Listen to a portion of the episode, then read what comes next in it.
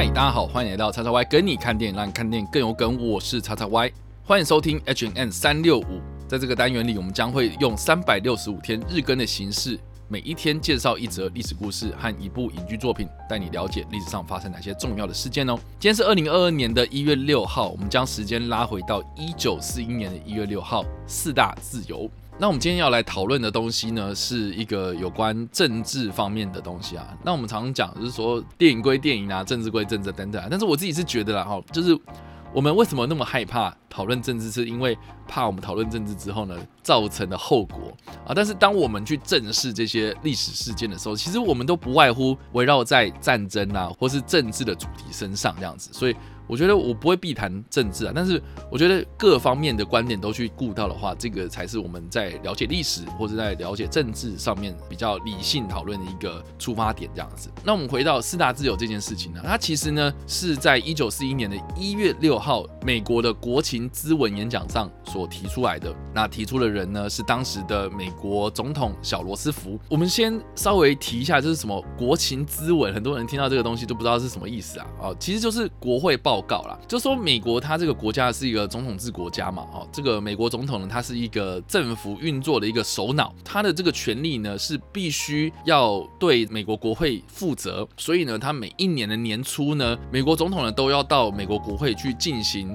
所谓的国情报告，就是呢，他要去报告说，哦，我每一年啊，啊，今年啊，去年啊，或是未来啊，我的施政啊，应该要怎么样去做这些方向，哦，做了哪些事情，我有哪些成果，哦，就是要给这些。人民选出来的这些议员们哦，所检视这样子。那在一九四一年的时候呢，我不知道大家熟不熟悉这个年代哦。那我们知道说，一九三九年第二次世界大战爆发嘛，那一九四一年其实是二战爆发之后的第二年了。当时的美国的态度呢，一直都很不想要去跟这个欧洲的战士瞎搅和啊，因为第一次世界大战的教训啊，告诉了美国说，只要我们去牵扯到欧洲的事物啊，我们美国一定没有什么好下场。就是说，他打他们的，然后干我们什么事啊？我们去打一场就是不干我们的事情的战争，然后我们国内在一战之后呢，又陷入了比如说华尔街的股灾啊、经济大萧条啊等等的这样子，是被这些脱贫给搞垮了哈。所以一一直都是不想要去涉入在欧洲发生的战事。所以在一九四一年以前呢，第二次世界大战其实一直都是处在欧洲的这些几个国家的这个状态，美国一直都很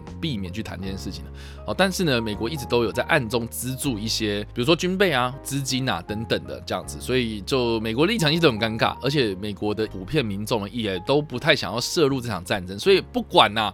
这些欧洲的这些国家们都在怎么样求啊、拜托啊，哦，这个小罗斯福啊，一直都没有一个很明确的出兵理由。他在一九四一年的一月六号的这个国情咨文演讲上面就提出了四大自由的诉求，是哪四大呢？呃，是包括了言论自由 （freedom of speech），还有信仰自由 （freedom of worship），还有免于匮乏的自由 （freedom from want）。还有免于恐惧的自由，freedom from fear。那这四大自由呢，其实是有点像是向世界各地发声呐，就是希望说全世界各地呢都应该享有这四大自由，并且呢将美国定位成国际民主自由的价值定位。而且呢，这个演讲呢也恰逢罗斯福政府啊，他们所提出的对盟友的租借法案，也就是我们刚刚所提到的，就是说他们对于第二次世界大战这些盟友、这些同盟国们提供。一些军备，包括了中华民国在内也是有啊，就是说我们给你武器，但是我们不出兵，我们不涉入你们这些战争，但是你们可以用我们的武器，我们提供给你们，所以就等于是说，OK，我们提出这四大自由，然后又有租借法案的提出，等于是说，呃，我对于这个国际干预的这个定位啊，好，我已经表明我自己的立场了，我不想要去跟你们瞎搅和，我不想要去涉入你们的战争，但是我们可以帮你。啊，我你们这些民主价值啊，我们美国已经帮你们定位好了，我们到我们就是捍卫这四大自由，就是这样子而已。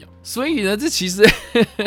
这个就是奠定了这个美国他们在第二次世界大战的初期立场哦，就是说我不去涉入这件事情，但是我是民主兵工厂。但是更有趣的就是说呢，一九四一年的年底呀，啊，我们现在所说的这个四大自由，其实在一月六号的时候提出，但是在十二月的时候呢，美国发生了一件非常重大的事情，那就是被日本偷袭的珍珠港。四大自由提出来之后的十一个月之后呢，美国发生这件事情。然然后日本偷袭了珍珠港之后呢，日本跟美国宣战，然后美国呢也忍无可忍呢，也因为这件事情呢，才涉入了二战这样子。那这个就是有很多的阴谋论出来啊，就是说美国他们提出的这个四大自由，很明显就是罗斯福他很想要打这场战争，可是呢，国会他不准他去做这件事情，因为美国的民众普遍不支持嘛。那就有一个阴谋论出来，就是说，那要怎么样获得人民的支持？那就是要有一场灾难发生啊，才有理由啊，美国人为自己而战。大家想一下啊，就是说要去攻打一个国家，动用兵力啊，或是你要出兵这个东西，大家如果玩过即时战略游戏的时候知道，这是一个多劳师动众的事情啊。更何况当时的日本他们去偷袭珍珠港的时候，他们是派出了大量的这些船只前往，你你怎么可能不会惊动到这样子？所以有人就说啊，事前这个美国一定知道，他们一定有这个情报指出，就是说日本要来攻了这样。所以美国他们任由日本发生这件事情，然后再加上说呢，当时日本他们偷袭珍珠港的一个最大的目标就是美国的航空母舰。当时珍珠港事件发生的时候呢，并没有任何一台美国航空母舰呢是停靠在珍珠港之中的啦。好，所以就是说，哎。怎么会这么刚好？珍珠港里面没有航空母舰，其实都是各个不同的理由，很巧合的，就是这样跑出去的这样子，刚好就没有被摧毁到，然后摧毁都是那些战舰啊、驱逐舰啊等等这样子。所以很多人就说，呃，美国其实已经准备好啊，他放任就是让日本来偷袭，然后我们就塑造了一个共同敌人，我们就可以去涉入这场二战。那但是呢，我们今天是要来讨论的是历史，而不是阴谋论，然后，所以就历史上面呢，就是说，在一九四一年的一月六号，一九四一年的年初的时候呢，罗斯福总统呢，他在国情咨文演讲上就提出了这个想法，也是奠定了我们近代对于自由的这样子平等意识啊，或是民主的价值啊，哦，有一个非常清楚的一个定位。那也是日后呢，在二战结束之后呢，联合国的这个人权宣言上面的一个基础，这样子。所以呢，这个四大自由被提出来的时候呢，其实对于小罗斯福来说呢，算是在他的政治生涯之中一个非常重要的一个里程碑。那小罗斯福总统的影视作品相关的有非常非常多。那我这边所介绍的是在二零一二年所上映的一部电影，叫做《当总统遇见皇上》这部片。那听这一个中文片名，真的是我也不知道为什么要这样翻啊，因为它的英文片名叫做。Hyde Park in Harrison，就是直翻的话，应该是说在哈迪逊的海德公园。海德公园是在英国伦敦一个非常非常著名的公园，然后哈德逊啊，这个非常美国的一个地方，这样，所以这个故事到底在讲什么呢？这个一听都觉得很莫名其妙哦。他的故事其实在描述说，一九三九年的这个小罗斯福总统和他一个表妹哦，关系没有说很熟的一个表妹啦，就是他们要在总统的度假小屋里面呢接待英国的乔治六世国王，还有他的这个皇后伊丽莎白。主演小罗斯福总统的比尔莫瑞，他这个诠释方式非常的有趣，因为我们都知道说比尔莫瑞他是一个喜剧演员出身的一个演员哦，过去都是以喜剧为主，所以他在演这个小罗斯福总统的时候呢，他要变得比较严肃一点，所以这个也是打破了他过去在荧幕上面的一个很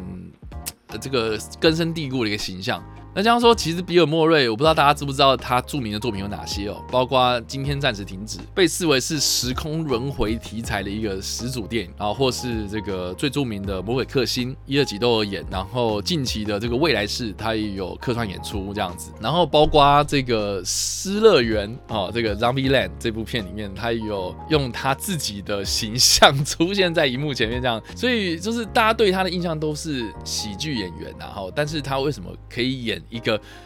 这么严肃的角色，这个算是在这部片里面的一个很重大的突破。然后加上说，这部片的导演呢是曾经指导过《新娘百分百》的导演啊，罗杰·米切尔所呃指导的。那《新娘百分百》，我不知道大家有没有看过，茱莉亚·罗伯兹跟休格兰哦这两个人，然后这个非常经典的一个爱情浪漫电影啊，然后要来导这个非常有政治意味的电影啊，那这非常非常特别。只是说他是用一个非常轻松诙谐的方式哦，然后来展现这个小罗斯福总统的一个。比较幽默的一面讲解就是说，这个小罗斯福当时啊，就是一九三九年，当时这个二战已经爆发了，所以英国的国王乔治六世到美国去造访美国总统，这个应该是非常非常的有政治目的啦，哦，就是说希望你们美国能够插手我们的二战的啦，帮帮帮我们的这样子。那但是呢，在这部电影里面呢，可以可以看出来，就是说美国他们的立场到底是怎么样。虽然他是一个接，就是美国总统接待英国国王的一个故事，但是他实际上是有很很多的政治意涵在里头的。哦，就可以看得出来，就是美国他们当时在二战的立场，一开始立场是什么？个人还蛮推荐这部片的，因为它不是这么严肃的政治电影啊，但是它里面的这个历史的背景啊，其实是蛮雄厚的。然后再加上说，我刚刚有提到了嘛，就是比尔莫瑞所饰演这个总统这个角色呢，也是诠释的非常的有趣，所以非常的推荐大家哦，就是在呃这个我们在讲四大自由的这个历史事件之际啊，可以找出来这个非常特别的。有关小罗斯福总统的电影作品《当总统遇见皇上》哦，推荐给大家。那以上就是我们第六集的 H N N 三六五的内容啦。那不知道大家喜不喜欢呢？或是你有什么样的想法，都欢迎留言给我们啊，与我们讨论互动哦。那如果你喜欢我们这部影片或者声音的话，也别忘了按赞、追踪我们的脸书粉丝团，以及订阅我们的 YouTube 频道、IG 以及各大声音平台。也别忘了在 Apple Podcast 上面呢留下五星好评，并且利用各大的社群平台推荐分享我们这个节目哦。H N N 三六五，我们下次再见，拜。